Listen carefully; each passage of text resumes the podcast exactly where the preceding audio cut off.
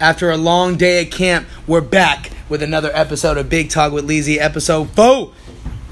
We're here, and I got a special guest here today. I'm very excited to uh, talk about. Before we do that, I wanted to uh, just quick reiterate the whole purpose of this podcast. In case this is your first time, welcome. Thanks for coming through. I appreciate it. Uh, I do no paid ads for this. I'm not doing any kind of paid promotion for this at all. This whole movement is intended to be an organic movement. The purpose is to start the conversation with people around you about being positive and uplifting yourself. That's exactly what I do. I basically started this podcast because I used to have cool conversations with people, and I was like, man, I should record this stuff and put it out to the world for free. I mean, why not? People might enjoy it. So, so was born Big Talk with Leezy. If you're not with the preach, you can't be with me. Preach is key. Major preach alert. So today we got a special guest, my homie Kenji, Coach Kenji McCrae. Kenji, say what's up to the peeps. What up? What up, everybody? So uh, Kenji is also a basketball coach. We've been coaching at Excel Basketball Camp together for two years. Uh, we are currently here at the Ultimate Fieldhouse, the facility where the camp is run. We just had a great day of camp, and we're going to be talking to you guys about um, not just youth basketball, bas- basketball in general, athletics, and how sports and becoming a positive person are related, which I know a lot of you probably have obvious reasons for that, but we are going to touch on some of those topics. So, before we get started into those topics, um, Kenji, why don't you give like a little like introduction to yourself? How, how did you get into the game of basketball? Where'd you come up? How did it all start for you? Before I do that, I want to uh, tell everybody that's listened to the podcast before, uh, especially the uh, taking ownership one, the very first one. Uh, Co- Coach Lee gave a wonderful talk to these kids today at uh, at camp about taking ownership, and it was his first time up, and he kind of he kind of just was winging it for the first few seconds, and then all of a sudden he broke into Leezy the Gifted and, and was just spitting fire up there in front of everybody. Um, but yeah, it was a wonderful speech. I think it was meaningful. Uh, some kids actually took something from it, so uh, I wanted to congratulate you on that. That was pretty good. Damn, thanks. No problem. I was hella nervous. People told me to rap. I think somebody was like, "Go rap something up there. Go rap." I'm like, "Nah, dude, I can't do all that. I gotta." Yeah. Yeah, no, thank you. That was a, it was a cool experience for me, bro. Being like a kid who used to listen to those lectures. Like I always dreamed of giving one, but I've always been like too scared, and I was like, "Nah, nah I'm good." Yeah. And today, like, shit, they asked me to do it, and I just did. So thank you for the shout out. No problem. Um, so yeah, um, just like uh, Leezy said, I am a youth basketball coach. This is how we met. We uh, coached the Excel camp together here in Walnut Creek. Then, um, you know, we were just always talking in between, in between, uh, you know, stations and in between our little breaks that we get. And I found out he's a very fascinating person to talk to. So, and I was like, "Oh, you're doing a podcast, man! I would love to sit down and do a podcast with you." So that's how we got to this point. But uh, the way I became a coach, um, a little bit of a backstory. I grew up here in the Walnut Creek, Lamorinda area. I went to Acalanes. I'm really old. I'm class of '99. Um, I played uh, only one year of varsity basketball, but uh, I fell in love with it in that one year that I played. I was always like the street baller. I was telling coach this, this the story of this earlier. I used to like break into the gym, uh, like before school to play, and just throughout from my freshman, you know, all the way to senior year, I was like, uh, we we called it the uh, we called it the the trailer park league, is what we called it. It was all the kids that didn't make the team, uh, and kids that just loved playing. So we we ended up playing, and then my senior year, I got really good, and my my varsity coach asked me to come out for the team. He said, "I'm not going to give you any minutes. Uh, you you know you you won't you won't uh, play that much, but I think it'll be a good life experience for you to do that, to learn what it's part what it is to be a part of a team." So that that's kind of what started my fi- my my basketball fire, my coaching fire. Um, fast forward to probably more than a decade later, after just working a lot, um, having a lot of different jobs, I got kind of burned out. Wanted to go back to school, get a teaching degree. Um, I started that process, and then um, while I was looking for jobs, I actually asked um, one of the kids that I grew up with. Uh, it's the Doherty family. There's five boys, and their dad's name is Phil Doherty, and he's actually one of the very first, uh, you know, guys around here that was connected to AAU and started AAU teams. uh, Doherty and Dunn uh, hoop stars for those people that know their history around here. Um, so I reached out to that family. I was I was close with their sons. Reached out and said, "Hey, is there any room for me?" And they said, "Come to a practice." And that was five, almost six years ago. So I did that, never left. So it was uh, it was real fun. Um, I still do it to this day. I coach MVP Flight and I coach Warriors, all in the Walnut Creek, La Lamorinda area. Um, yeah, so that's tight. That's yeah. That's good. So it's good because it's similar. Like, dude, I was very similar. Like, I grew up playing basketball in, at, at, in the park, double rim, iron backboard. You know, maybe no three point lines, yeah. and I always love that more. Like, I, I really, I think that's better than outdoors. I like being outdoors. I'm kind of more like I like feeling the breeze and feeling the sun and looking at trees and like smelling yeah. the air while I'm hooping. It's yeah. fun and. uh you know, you fall down, you get a little bloody. I don't know. If me personally, I'm kind of like a nut, honestly. Like when I play, if someone throws me and I get bloody, I like get really excited and yeah. I'm actually kind of happy. Well, we're looking out here. We're watching right now, literally watching kids in this beautiful facility that we have here, yeah. and they're playing indoor basketball. A lot of them have no idea what it what it is to play outside. Yeah. Like, you know, I spent we spent a lot of summers in 100 degree, 100 degree heat yeah. with a Slurpee, a melted Slurpee next to the court, yeah. just playing one on one or whatever you could do melted out Slurpee. on the court.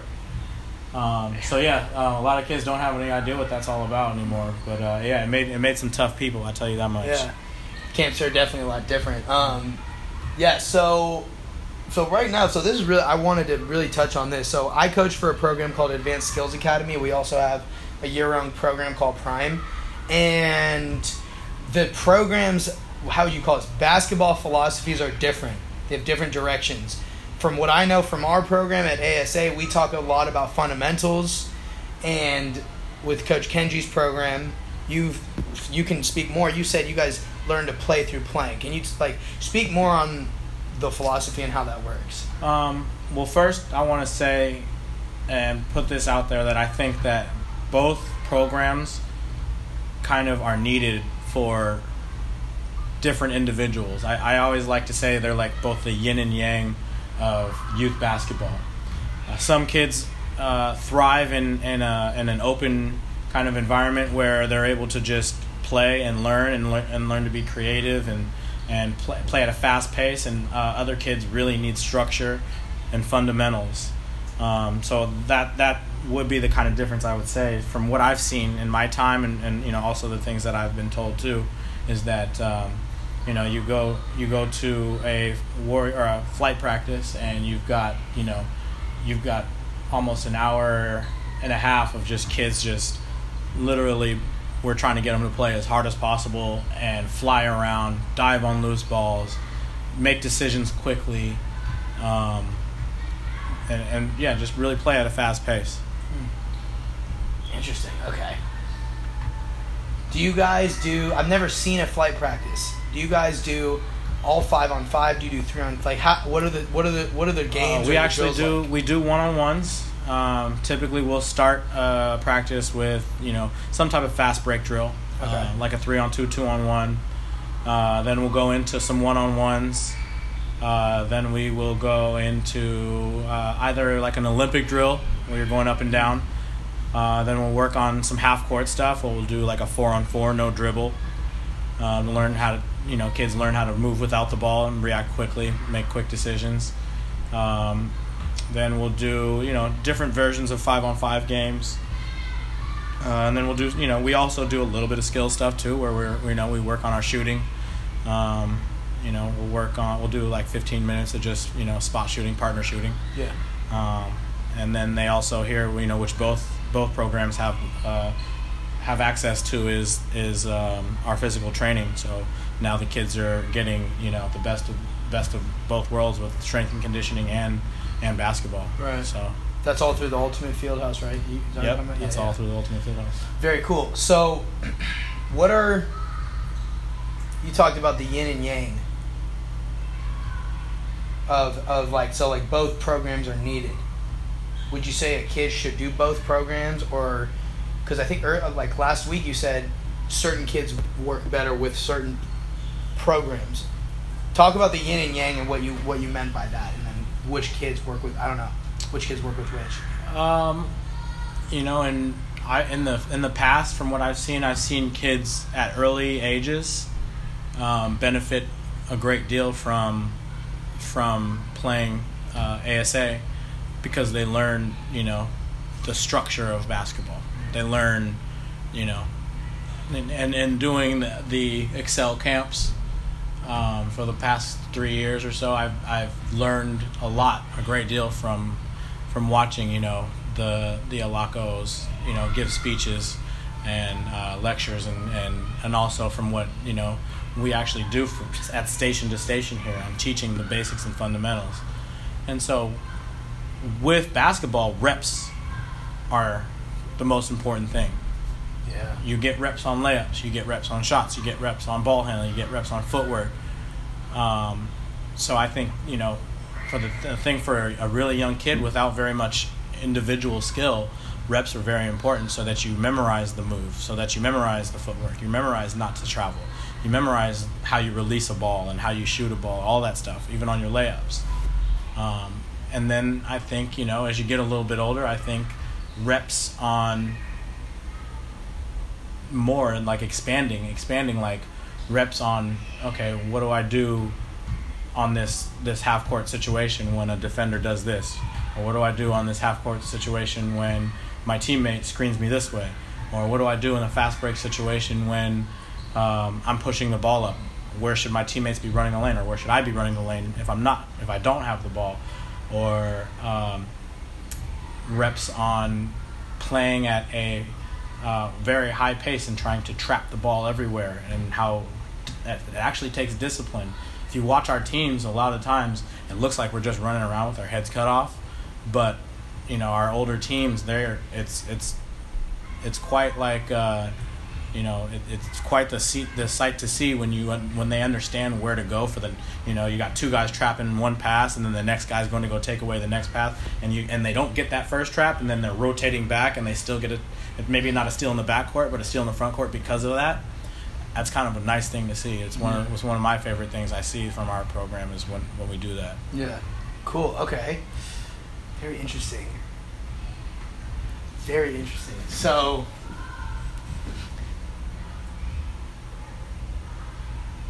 You got a big old smile on your face. I mean, th- it's so it's good. It's so good to hear about this because I didn't know anything. Like, I don't. I mm. didn't. I never played AAU when I grew up. Did I, Unfortunately, yeah, yeah. stupid. I wish I did. Oh my god, I, I would have, and I would have played like for any pro. Like I Yeah. mean, just to get the exposure and get the game. I, I wish I did. me, when I got asked to play my senior year for my high school, I told you this before.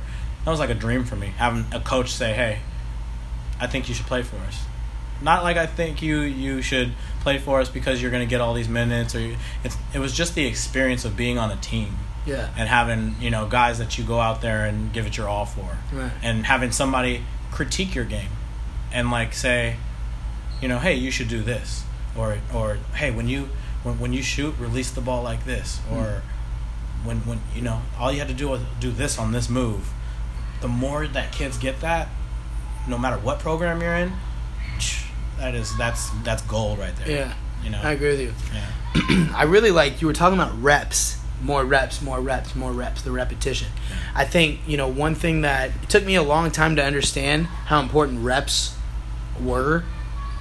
And I think I think really like high school is when it hit me. And then what I love about basketball is it taught me that reps in basketball relates to reps in life. Like you got to be able For to sure. get your reps, whatever your sure. so-called grind is. Like so for me now it's music. So a rep is writing a verse or Yeah. making a beat or mixing a song or playing the piano. I have all these Or different how many times you recite that verse until Yes. you have it perfect, right? exactly or yeah, until you have it memorized and then you Like, record. for me here, just as an example, at camp. Yeah. Like I remember starting three years ago and getting that Manila folder and being overwhelmed with like all the stuff that's in there. Yeah. And literally, I don't even open it now to like look at what I need to do. I've had so many reps that like now it's become a part of my process. Yeah. And like I know exactly, you know, I'm more way more confident in what I'm doing. So you, I've gotten enough reps to be comfortable, and that talk, you know, Yes. speaks directly to being comfortable in life. Yeah. Right. Like, yeah. So I agree with that. Yeah, and it's like, and you didn't get it overnight. Like right when you saw your folder, you weren't like, you didn't just memorize it. You got to get a ton of reps. It's all about doing it over and over. And I think Yeah. Not just kids, but people, adults too, have a lot of problems understanding I think I think you could say patience, just knowing that okay, the first couple of times you do it, it won't work. Maybe not even for the first year. You know, I've been doing music since I was I've been writing lyrics since I was 14. So Yeah. for 10 years I've been writing lyrics. Yeah. And I just started producing music a year ago. Yeah. So it's just like, dude, it takes a long time. Like you just have to do it over and over and if you love it enough, you will. And I think that is where we see, you know, with basketball, it's fun, and I don't see a problem with just wanting to play recreationally. I have no problems, but with our program and definitely your program, it's not a recreation program. It's for kids who are serious about the game. And so, if you don't have a love for the game or a love for what you're currently doing, you aren't gonna go hard. I mean, you're you're not. You might go hard for a little bit, and you'll get burnt out. For me, I'm not burnt out with music. I have gotten burnt out, but big scheme of thing, I'm not. Why? Because I love it. You love coaching. I love coaching. We're not burnt out. Yeah. We could coach on a weekend, eight nine games in a day. We're not gonna get burnt out because we love it, Right. and we're fine with getting our reps. But people who try to go in. You know, it's, a lot of people go and just get jobs because they got to get money, and that's fine if you really need it. If you have kids or rent to pay, I, I, I, was, I understand that Yeah. but you should always i really always think you should have something you're passionate about at least to keep you driving and keep you going Yeah, that's. Uh, I mean, I I tell people all the time. I'm I'm doing something right now that I can literally see myself, you know, getting old and gray and doing. It's a it's a it's a labor of love, you know. So I don't ever get tired of doing it. You know, it's uh, it's you know, like you said, it's it's um, something that you know that you have to be passionate about if you're going to do it uh, and that's like what you want to find in life anyway something you're passionate about that doesn't feel necessarily like work right. Yeah. I love that. You know what else? You just you jogged me. Like something that i love about this podcast is a lot of podcasts i listen to and i'm sure you do too i listen to podcasts from people who are already at the top and have already made it. Mm-hmm. And i love hearing those. I need that insight.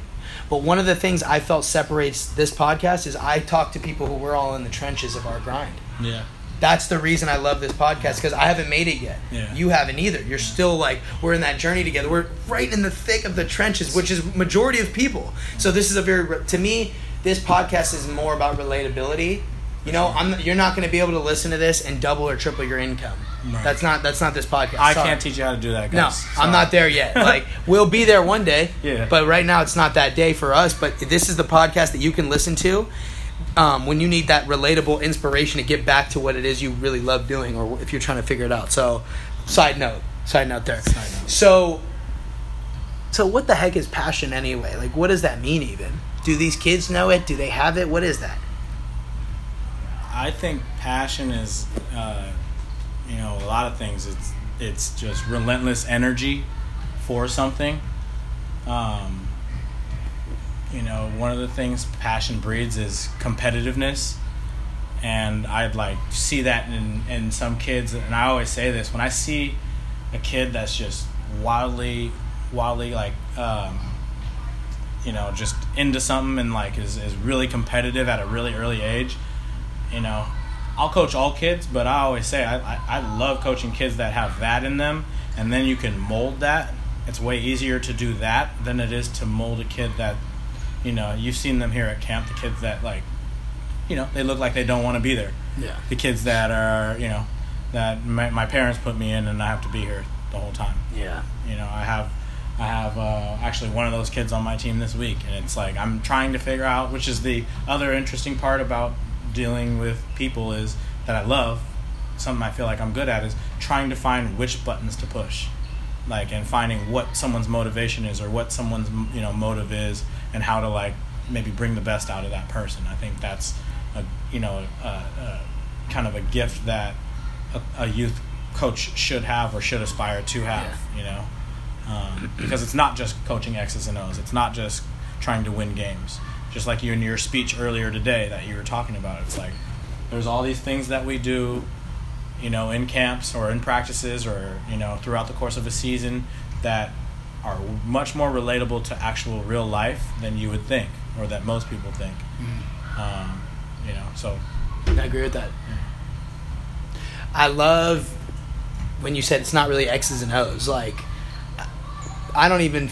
I mean, for youth sports, how much are X's and O's really that much of a difference? Oh yes, hold up, we got a guest.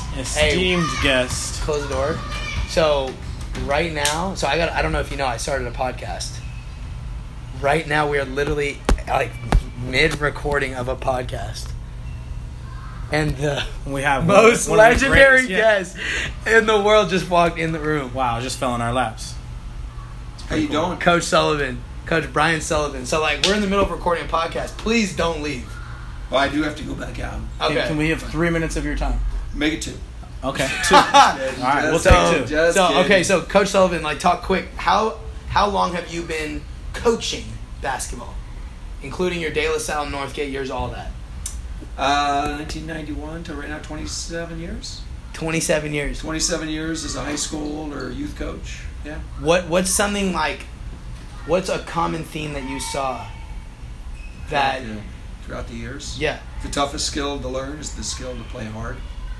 I love that. hard, Far and away. More than shooting or dribbling or anything. Playing hard, toughest skill to learn. Is it the toughest skill to coach? Also, It is. why is that so hard to coach?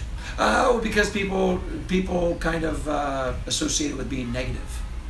Wait, what do you mean? Oftentimes, gotta go harder. Come on, go hard, go hard. It's like, well, you gotta stop yelling at the kids. You gotta stop telling this. It's like, no, I'm just trying to push them, Yeah. trying to get them so they can be their best. Yeah. Being their best sometimes takes somebody behind them, tell them they can do more. Not What just, is- not well, just not just saying everything's okay. You know, you can't just be playing hard. Isn't it? Playing hard isn't a thing that you can do just when you're ready to do it. It has to be something that you're willing to do hmm because very rarely do people are they ready to work harder. They have to be willing to work harder, and those two don't always go hand in hand. Like Draymond said, cut from a different cloth. Cut from a different cloth. Some people just cut from a different cloth. What does that mean? The difference between ready to work hard and willing to work hard? I don't understand. Well, because some people think to themselves, "I'm ready. I'm here at practice. If I'm here at practice, I'm ready." But ready is just oftentimes associated with like attendance. Okay, is everyone ready? Yeah. Okay, is everyone here willing? So true. Willing to go? It's like, hey, I'm willing. Yeah. I'm not just here. I'm actually ready. I'm, I'm willing to do what we need to do. Will, willing, it sounds like it's like willing is I brought myself here for a purpose. Right. Ready is like, hey, I'm re-, like it has this tone, like yeah, I'm ready. Yeah. Yeah. A willingness to do something is different than a readiness to do something. You know, readiness oftentimes is just associated with like you being. You got someplace. dressed, you got ready. Yeah. Right. You're ready. So so on a micro scale, what would be the di- how would it look the difference between a defender who's ready to defend and a defender who's willing to defend? What would that physically look like? Every, ev well the entire Proximity to the offensive player. yeah, and- and, uh, every part of the possession. Every they're part, yeah. Yeah. that's their willingness. I mean, it's easy to cover the ball because everyone's watching it. You have a job, and Right. if you don't do it, it's like it's like a big spotlight on it. If you're not doing it, everyone goes like, "Who's got the ball?" And it eventually comes to you. Whereas when you're off the ball and you're saying, "Hey, you got help left. You got help left. Hey, watch screen left. Coming over the top. You got hedge, hedge, Right. hedge." You know, Great that's point. person that's willing. That's a great point. Before you came, we were talking about like being passionate and how when you're passionate about something, you can be willing to give it your all. Mm-hmm. So, how is it that you found that basketball was your passion? When did you know that? When did you know? And then you say, Brian, I'm diving in. Like, Yeah, well, I was a younger sibling, and so my older brother just used to beat me in everything. Okay. in all things. Typically, Sports, that's typically fights, you name it. I mean, he was just bigger, stronger, better, and so for me, I just needed to play harder, work harder, Yeah. Okay. and be tougher. Right. Why basketball though? Uh, I love the game. The game. It's a game you can play by yourself. It's a game you can play with one other person, nine other people, thousands can come and see you at any time. Right. There's just an addiction to it. There is. For sure. Can you like talk about when you met Coach Allocco and what that meant? 10 years old, driving down the hill, rolled his window down and said, uh, Hey, I'm, I'm running a basketball camp. You should come. what? You were like shooting hoops in your garage? Yeah, it's just my driveway. That's amazing. Yeah. New Jersey? No, California. Where where have you been? Wait, where did you grow up? California. Where specifically? Uh, Concord. Got you. Okay. And so he was in Concord. He, he lived five houses away. what? That's how you guys met? Yeah. Neighbors. Was that before? So what session was that? Session one of session of camp one? Oh my god! One camp. In and he's been here, 1981. and he's been here ever, Ever since. And you've been here ever since. Think. Session Ben. one, camp Just one. don't go away. Yeah. All right, I I, got I need. to- I'm gonna reserve you for a full episode Ah. because that already. Kenj, man. No, no, we Okay, need, no, we need another come one, I'm back. reserving I like it. Yeah. Thank All you. Yeah, you're Thank you so much. Enjoy the rest. Yeah, absolutely. Thank All you. Wow. Well, that just made my day right what there. a that was gem, dope. bro! That was dope. If y'all don't give five stars for this podcast, you're weak as hell. But um, dude, with so much like that, that just gave me so much like, I just got jitters. So for those of you who don't know, Coach Sullivan, like he's been the um, uh, he used to be the assistant director of Excel basketball camp. Now he's he's the head director. The head honcho. Yeah, and just like he, the guy watched me grow up from eight years old to 24 years old. It's amazing that he's still doing his thing. I mean, he's the same. He looks the same. Like he doesn't look like he's aged a bit this whole time I've been around. So it's amazing to see a guy who gives that much passion and energy to like something. It's like it's kind of inspiring. Like He's also think? one of those guys that my high school coach was like this, and I try to be like this as a coach. I aspire to be like this. Is one of those guys that you would literally just run through a wall for. Like they have that saying, like yeah, like if my coach asked me to do, I'm I'm going as hard as I can. I'm willing to do whatever it takes, you know, for, for coach because I know he's pointing me in the right direction. 100%. Yeah. Yeah, you know, I want back and forth. You talked about how to figure out which buttons to push, and just now you said a good coach will make a kid run through a wall for him, basically, or her, right? So, Coach Allocco Senior, who like, if I can get him on the pod, That'd be amazing, right? Like, I need to the show get him. He'll he'll do it too, Yeah. and that'll be the Absolutely. longest. That'll have to be a two or three. That's what I was going to say. because he loves chatting it up. It might Yeah. be uh, part one, two, and three. Yeah. Of that one. Yeah. But you know, he comes and helps us with our Advanced Skills Academy because his son Frankie um, is the you know founder and director. So uh, we were at we were in Reno for that Jam on It tournament. Coach Allocco is there, and I was like, I was like, Coach, yeah, man, like I just feel like when we don't practice hard, it translates to games. And Coach said to me, if kids don't practice hard, that's your fault. He, he pointed to me, said it's your fault. Like it's a coach's responsibility. And I was like, what? Because you know, my whole life I've been a player. I had never been a coach. Now is my first time being a real coach. And I was like, how? Like I didn't ask him how that made any sense. I just thought about it and thought about it, and I just thought, you know what? If you are a coach that thinks with that mentality, it's of course the kid's responsibility a little. They got to come and play, but like he also extended to say, you know, if you're yelling at a kid over and over again, box out, box out, and they don't do it, maybe you need to think of a new way to say it to them. And I was like, oh, duh. Like I that just was like, oh yeah, duh. But I didn't do that. Yeah. You think that yelling the same thing over and over is going to do it, but it's not. Different kids are different, and whether you like it or not, you can't be a hard-headed coach and just coach however you want. You can coach your way, but you've got to be able to talk to every kid different. Like not every kid. If you say box out, like we coach kids who don't know what that means, Yeah. even after they've been shown it and taught it. You need to like break it down a couple more times. That's that reminds me of a story about you know a coach, you know John Wooden, who had so much like success over a long period of time through like times through times that were changing in America. So you had when he first started in you know the fifties or whatever to when he fir- like you know last got out of it in the early seventies. Think about like the difference in kids that he was getting. I mean, first it was mainly like you know white players, Caucasian players.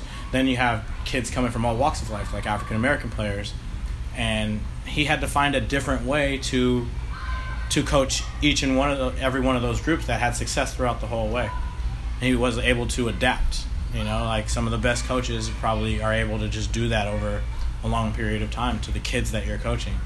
Um, but what, from what you just said, that last point you made about, um, or the first point you made about, you know, kids, you know, or about, about, you know, needing to take ownership of if the kids have a bad practice, like, that's very true. Yeah. It's very true. Like, I, I, I completely agree with that. And I think, uh, I think yeah, finding different ways to say di- different things to different kids is very important. How do you, how can you communicate? Everything's about communication, right?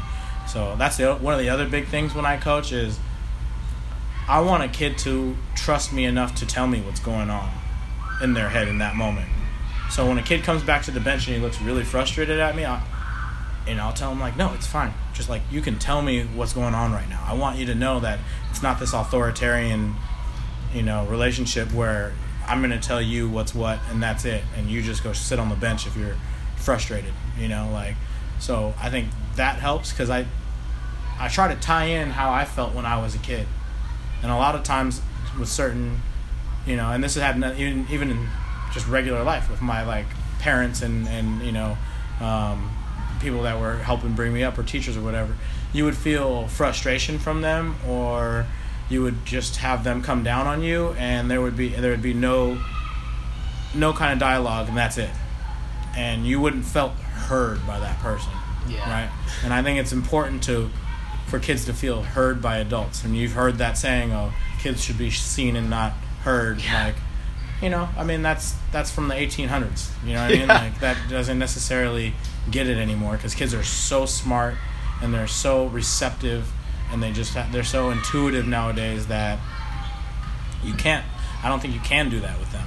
You know, and so um, yeah, no, I, I think that's important. I think that's very important. Yeah. I I, th- I just think like when you're in an organization, a team, a group, whatever, when you're working with multiple people, I just think that it's not the end all be all, but if everybody takes responsibility for it, if everyone took ownership and responsibility for what they could control, we'd be fine. And I think that's something that we've learned over the years, you and I, playing basketball. It's not a sport for people who won't step up and say, it's my fault, my bad. Like, you got to step up my bad. Coaches usually admire that, anyways. I think kids are too scared to take the blame, Yeah. you know, which I mean, I respect, like, I understand that. When I was a kid, I was scared. I didn't want to be like, when I'm an eight year old, my fault. Like, nine year old's not to be like, hey, sorry, like, most of the time, you know? It's I, rare. uh, I have a, a pretty good story here where a friend of mine, um, who who actually, um, you know, refs games nowadays, and used to be a pretty good player, um, told me back when I first started. It was like a really very important morsel that he gave me when I first started coaching. Um, because when I first started coaching, like passion, energy, that I'm going to bring that no matter what. I brought that from the first day. But the way it was directed is one thing that I think was uh, he, this story gives you a great, you know, way to to uh, direct it. And so w- the story was is that him as a high school player, he had two different coaches. He played on two teams. I think he said like his high school coach. Uh, his- so his AAU coach, every time he would go up and get fouled, would literally be berating the refs on why they missed the call.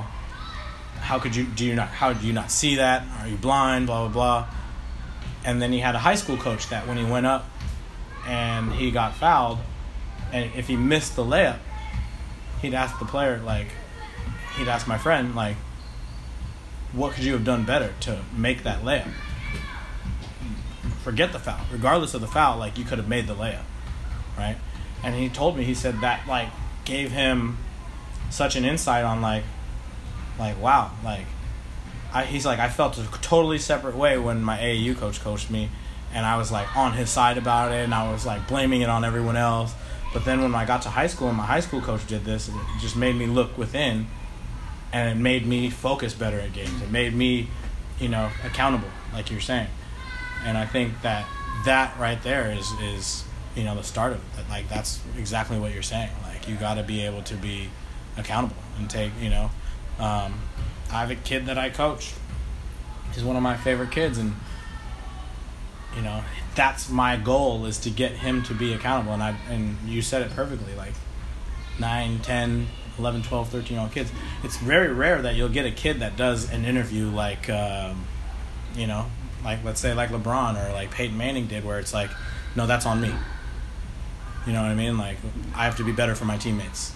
Like it's that's a skill just like coach Sullivan was talking about. It, it's another one of those skills that needs to be learned or that you know is sometimes just in people and it's very hard to teach somebody that skill of, of taking responsibility and being a leader in that way and being like no that's on me.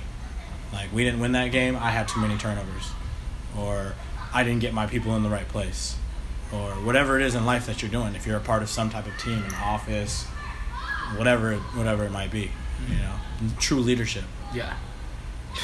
Absolutely. What time do you have practice? 445 Here? yeah Okay, cool.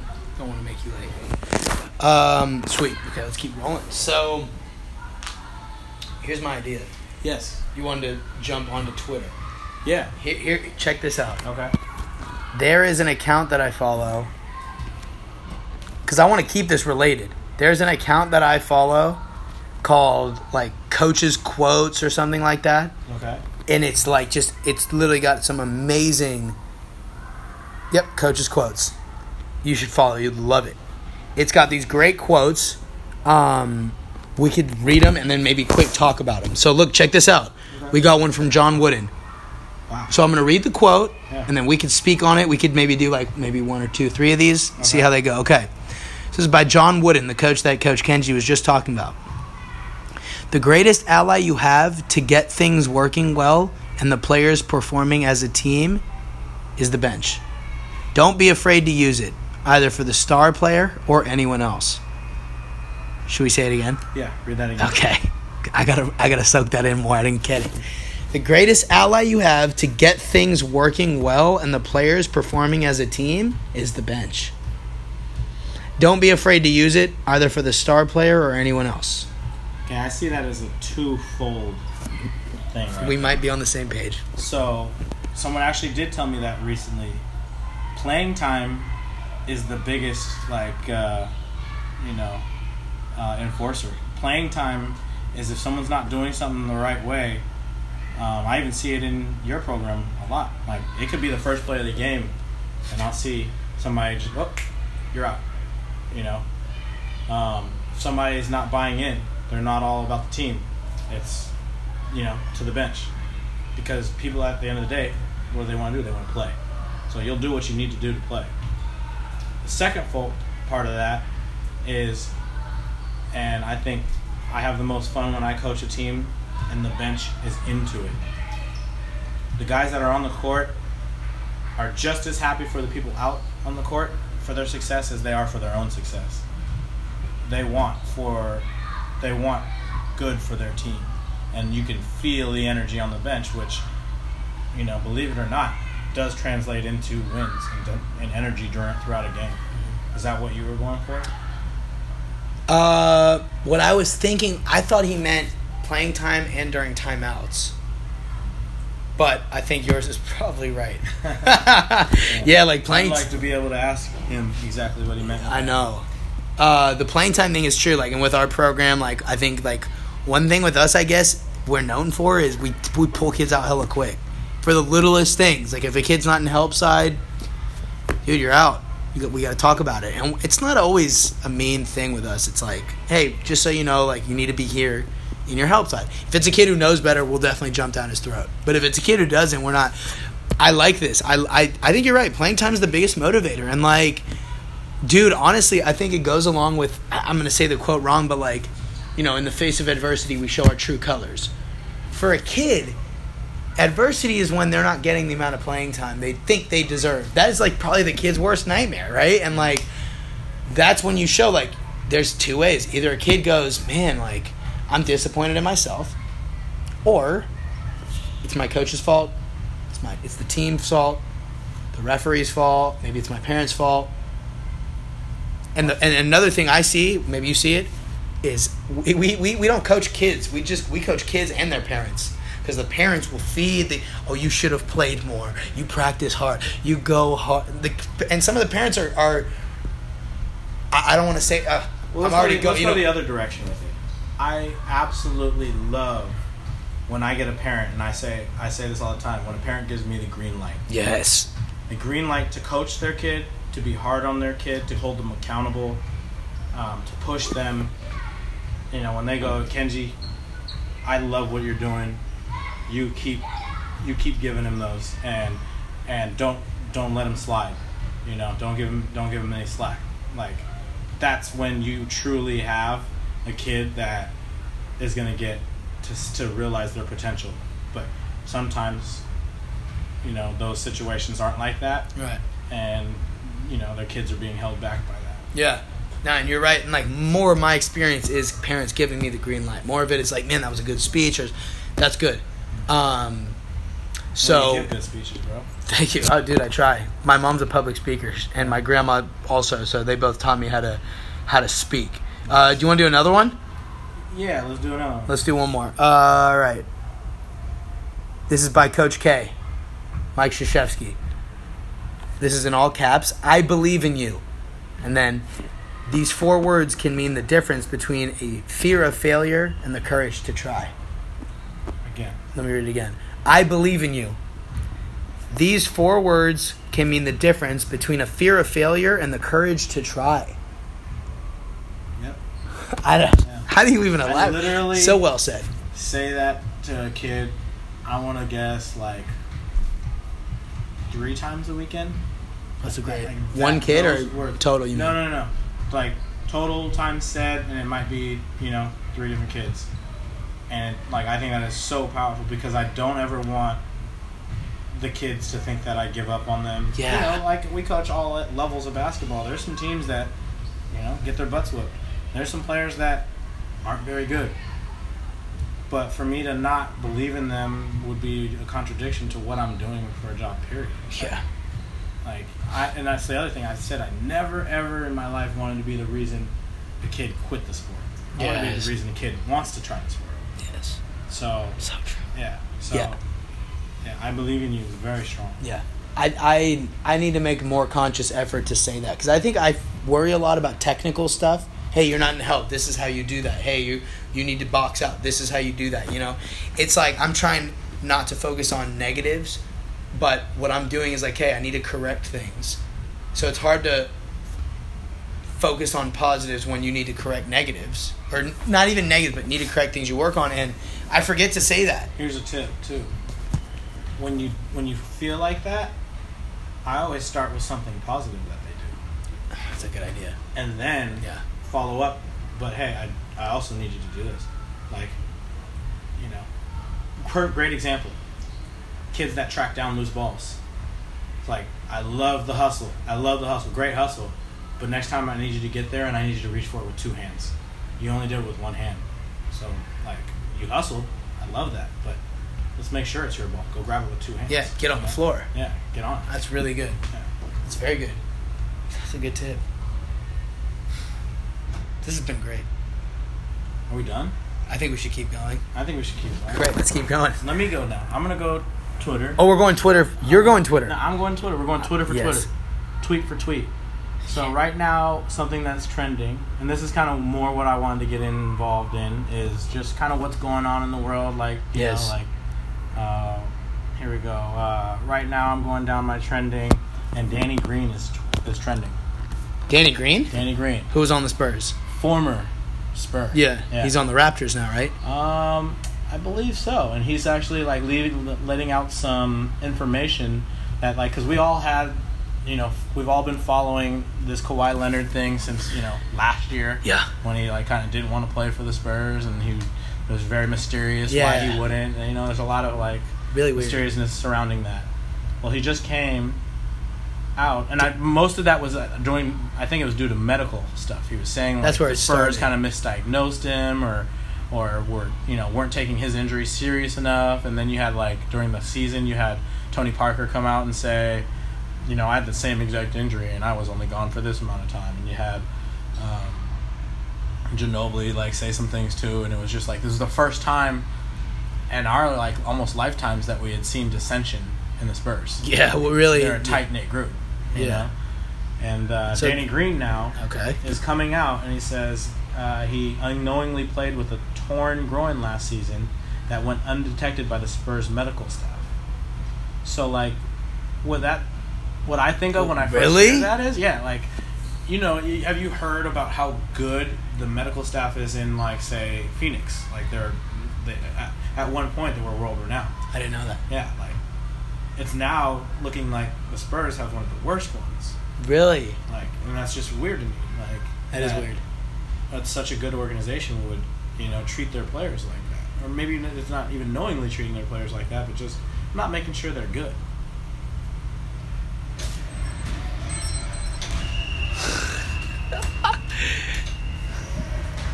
Um, yeah, dude, and like that, there was like problems in Portland a while ago too.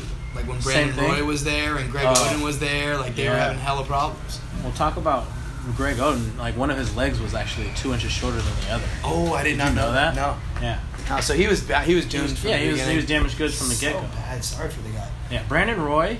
on that topic So could have been underrated. one. Yeah, could have been one of the like a Hall of Famer if he had just. He's like the penny thing to me, or what almost happened to Grant Hill. Like that right there.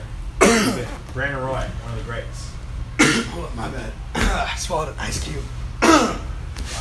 yes, I agree. Dude, I totally agree. Yeah, we agree on that. All right, let's go. I'm gonna go one more here. The Spurs thing, I don't know. I have no idea. Dude, you keep talking. Yeah, I gotta get some fine, water. Hold fine. up. I It's just fine. swallowed an ice cube. I'm gonna cover for you. I'm gonna cover Dripping for right you. now. So we, we, we've got the next topic that we're gonna go on to. So I'm gonna let it's gonna be uh, multiple choice here. Either Okay. A, Todd Gurley, or B, Kevin Love. Wait, hold up. Say it again. So trending on Twitter right now, Kevin Love and Todd Gurley. We have no idea why. Um, Todd Gurley or Kevin Love, your choice. Wait, I see Demi Lovato up there at the top. You want me to try? you- no, it's a it's No? a drug overdose. I don't want to talk about. Probably. No, it is what it is. Oh, okay. I don't want to talk about that. Um, Gosh, she was like doing so well for a while. we're not. We, we don't want. No, I don't no, want to no. get into Okay, that. all right. I want to talk Kevin Love. honestly, I don't Kevin know. Love. Okay. Yeah, let's talk Kevin Love. Yeah, the extension. I think the Cavs. Oh, talk So about you knew. first So you knew. Okay. Well, you just- So Kevin Love has gotten a, I believe it's a four-year extension for 120 million. Uh, so stupid. Not because he's topping out player. his overall deal at five years, 145 right now.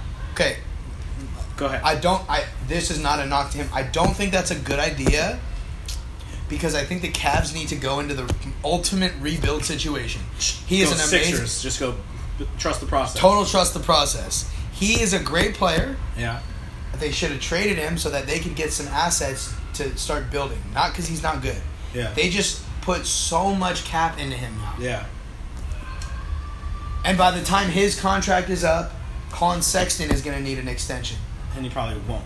resign. He's either not going to resign or they're going to have to mega. And it's just like, Well, a lot of people are thinking like, well, now Kevin Love can go back to like the way he was in Minnesota now, and like I'm not, I'm No, not 100 he'll percent never on go back to I, that. like because first of all, I think his numbers were were just ballooned when he was in in Minnesota because he literally got the ball on every possession. yeah. It's like, yeah, you're gonna get. I mean, is he a great rebounder? Great, I got you. And Mm-hmm. all right, offensive player, but yeah, you're gonna get 20 and 20 when every single like Drummond's doing was doing that in Detroit before, you know. But I really think that uh, yeah, I think they need to go trust the process on that. But they're not. I totally agree. They're not. They're not. They're not Collin Sexton is, is to me a stud. For sure. I love him. for sure. I mean, Talk about a guy that is willing to play hard. Yeah. that guy plays super hard. I love Yeah. I love him. I saw I saw him his senior year of high school just on YouTube, yeah. and I was like, this is the most fired up player I've seen. He's, he's not he's cocky, but in this inspired, fired up. Cocky because he knows he's going to outwork whoever he's playing. Yeah, but he, and he plays defense. Yeah. which you see a lot of these YouTube highlight guys don't play defense, and it's so annoying Right. from a coaching standpoint. Yeah, I just think the Cavs are like one of the worst organizations in the NBA. I think they oh, Well, just the got lucky. thing, yeah, the best thing that that, LeBron was to them is drafted. LeBron was was born what 45, 40 Born there, really, not Yeah. just drafted. Not even there in Akron. Yeah. He doesn't even claim Cleveland. No, and he, he they're lucky, and oh God, they're so bad. And I hate when you're a Warriors fan, right? Of course. Both big, we're big Warriors fans. Yeah. We've been fans way before all this happened. I think we should do a podcast because I always say this to people that are, oh, you're a Warriors fan.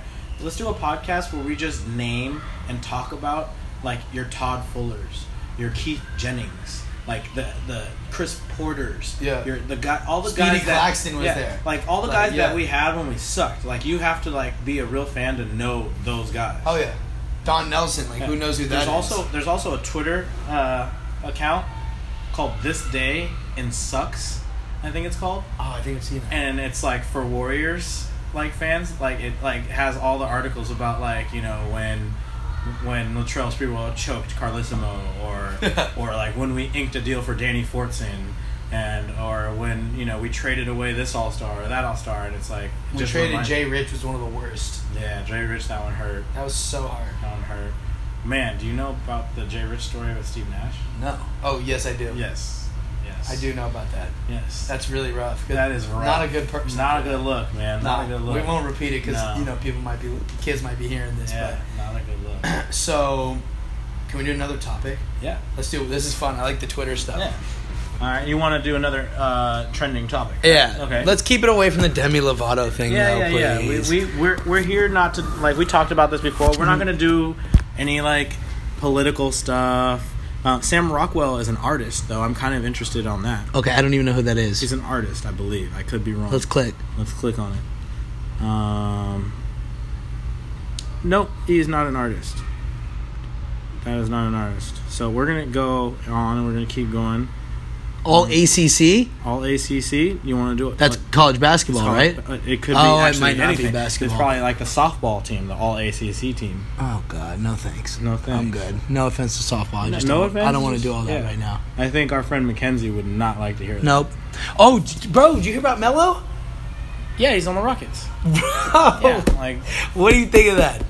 I think the Rockets are one of the least intelligent front offices You- that I've seen in a long time. A- I- because Mhm. you're, I hope you hope you disagree. It'll make for better uh, Yeah. podcast. Because they had a chance. No, no, you know what? I'm not even going to put it all on them. I'm going to put some of it on Chris Paul and being a little bit greedy. Because if he hadn't got the max, say he takes, you know, 10 million less a year, that's a another 40 million they could have had to go gr- to go and grab someone else and be because like they're obviously the team in the last three years that have given the Warriors the most challenge. Yes. And after coming off the heels of that loss in the playoffs, like by the way, Capela hasn't even been signed back yet, Oh man. right? They lose they lose Tre- uh, Trevor Ariza. They give Chris Paul more money. Who knows if he's going to be able to make it through a whole other season without getting injured? Because Right. that was his first one in a long time until he got the hamstring. Yeah. I mean, he makes it past the first round the first time in his career, and then, well, and then does the shoulder shrug on Curry, and it was like almost bad karma because then like two minutes later he like he wrecks his his hamstring. Yep. Basketball gods got him. Basketball gods got him, and then they follow up with that with like getting a guy that's kind of a black hole. It's another ball stopper in my opinion. Oh, you're not a Chris Paul fan? Uh, I like Chris Paul. Don't get me wrong; he's always been one of my favorite point guards.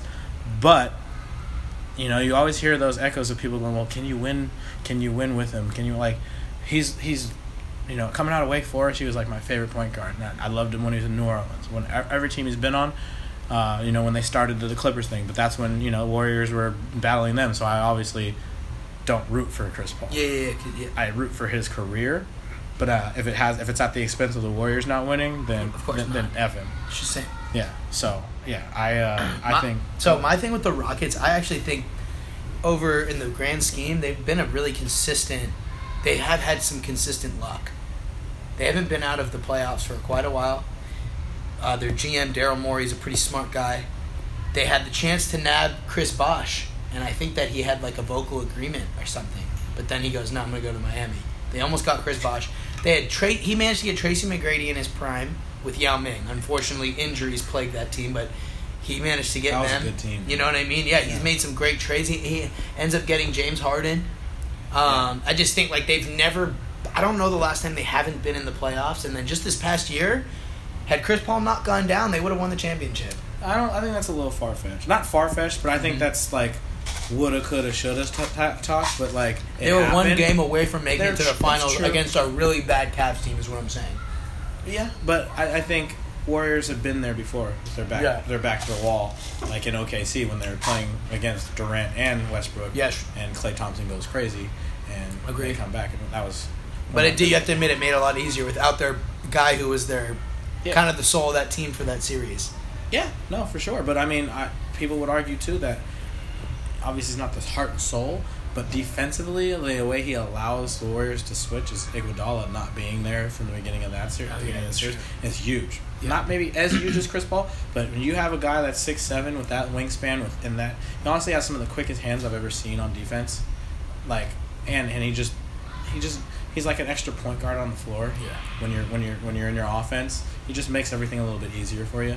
So I, I don't know if each game would have been that way. Yeah, no, I mean that's your. It's, it, you're right. It's a woulda, coulda, shoulda. Some people are going to go, oh, well, Chris Paul is a superstar, and who is Iguodala? Well, I don't know. He's a cog. He's an important cog to that team. Yeah, I agree. Um, yeah, and I like. I also have family in Houston, Oh, you do? so like, they're all Rockets fans. I've been to Rockets games. yeah. So like, not that I'm torn. I just like Yeah. I have like little, little tiny bits of understanding of them just because I hear it from my Yeah. my cousin. So it's interesting that they actually played each other because I don't think they really. Uh, they lately they have been in the past couple years. What's that? They've been playing each other in the playoffs. Uh, When I was growing up, Yeah. the Warriors were so bad they they were never touching the Rockets. So No. I could be like, hey, Rockets are like my like Yeah. my other team or something. Right. I like them, but well, I didn't like them at the time when they were, you know, went to back to back because obviously Jordan was out of the picture, and I'm like, oh, they're lucky to even not have to go up against Jordan. And then, you know, my other favorite team back then was the the Magic with Penny Hardaway, Huh. and they like literally, I've never seen anybody make Shaq look that bad. like a Like Olajuwon just put it to him in that He did. in those finals. And I didn't really just you know I thought that besides Olajuwon, like Kenny Anderson doesn't strike fear in my heart ever. Like he had a lot of good pieces. It was kind of Yeah. like it was kind of like that year that the uh, Magic went with Dwight Howard. It was like you have the best center in the game, and then you have a whole bunch of really good role players. yeah.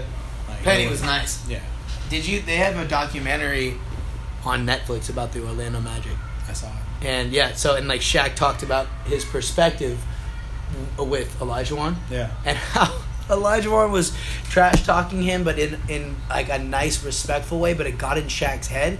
You know, like Shaq would give him an elbow and then like make the shot, and Olajuwon would be like, "Nice elbow, big fella," and then like Olajuwon would do an up and under move and totally get him and hit it. Yeah. Olajuwon would be like, "Did you expect that?" Or like just something like that, or "Didn't see that coming, did you?" Like Olajuwon got in his head hella bad. yeah, man. And that's what Shaq said. He's like, I didn't know what to do. He got in my head like, Did I- you expect that? yeah, that is great. Something like that. Yeah. So that is great some of the all-time greats have really paved the way for us. for sure. Yeah. All right, let's go. You want to do one more? We do one more, and then let's wrap it. All right, cool. Um, oh yeah, we haven't even hit an hour yet. We're fine. Let's go. Well, I've got. Uh, we Let me could ask you this, like a let me- fun one. We could go Okay. names into games. Okay. We could do tacos and tequila are a recipe for. Uh, we could just read some of the like. I like na- what's names in the games. All right, let's see what that is. All right. Okay. Tacos here and tequila are a recipe for a really fun Sunday afternoon. By the way. Yeah, right. Sounds like- laying on the couch and just Yeah. yeah. After trying to recover. All right, here we go. Yep. Uh, Grand Theft Auto, but the auto is spelled like O T T O. The name Auto. Get it? You turn the name. Wait, what is this trending This guy's name is Auto. So a game, like a video game, was Grand Theft Auto. You get it? Yeah. Okay. Is that what this all is going to be? Call of Duty. I can't do this. Any- that's, I can't do this anyways. Wrap it. World of. No, that's not a good one. That's not a good one either. I can't do these. These are too cringy for me. Monopoly. Oh, I can't. I can't do it. Uh, Change it, change it. I can't. It's too much. okay, we're gonna go tequila. We're doing Yeah, tequila. I like that. What we, what is it? Tacos and tequila are what? Tacos and tequila are a recipe for Tacos and. Te- oh, you want me to say something? Or? a sexy disaster with a hell of a good story. Tacos and tequilas are a recipe for losers. Lobster and champagne, on the other hand. Mm. Ooh. I never had lot. Where's your favorite place to go eat? Favorite places to go eat. Um, like what food are we talking about here now? 'Cause No. I like. Okay, here's what we're gonna do. Speed round of questions. I'm asking Coach Kenji. We're on speed round with Leezy. I like this segment. See, Big- remember talking about segments? Yeah. Like, that's a good speed, speed, speed round with Coach Kenji here. You've got. I, I'm gonna have. Set the timer here. let's set the timer. All right. Here's what we're gonna do. I'm gonna try and ask you as many questions as possible. I don't have them written down. I'm freestyling. Okay. In How many? 30 seconds. Thirty seconds. I am going to ask you, and you have to answer as many questions. I'll count them on my hand. Are you ready? Yeah.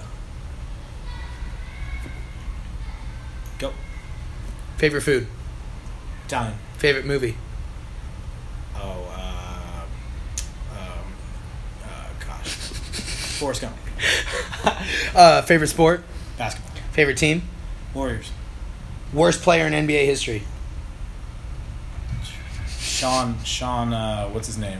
The big, tall, white guy who got dunked on all the time. Got you. Yeah. Okay. Favorite place to take a girl on a date? Uh, the new place over by Willows in Concord. Coonies. Goonies. I think that was five questions. Yeah, five. Nice. Okay, your Did you turn to ask me. Okay, all right. That's sick. I love this game, and then we can compete who answers Yeah. more. Ask me different questions. Of course. So it's a challenge for both of us. Of course. I'm gonna I'm gonna do a little bit of brainstorming here. Like Yeah, take your time. second brainstorm. Take your here. time. Okay. By the way, loving basketball here. We got a kid, a boy with a basketball playing against a girl guarding him, and I think it's a cute little loving bat. You see it? Is he gonna make like, it in her If they face? get married in 20 years, and be like, where where did you got people be? Where did you meet? Because they were in You're like, aftercare with Coach Shorty. Yeah. Who was really not after caring. But. No, I'm just here doing this podcast. All right. Are you ready? Are you ready? yup. All right. Here we go. Favorite color. Blue. Best vacation you ever went on. Manhattan Beach. Favorite kind of car. Ferrari. Um, That's a lie. That's a lie. Bentley. What uh, What's your best pickup line?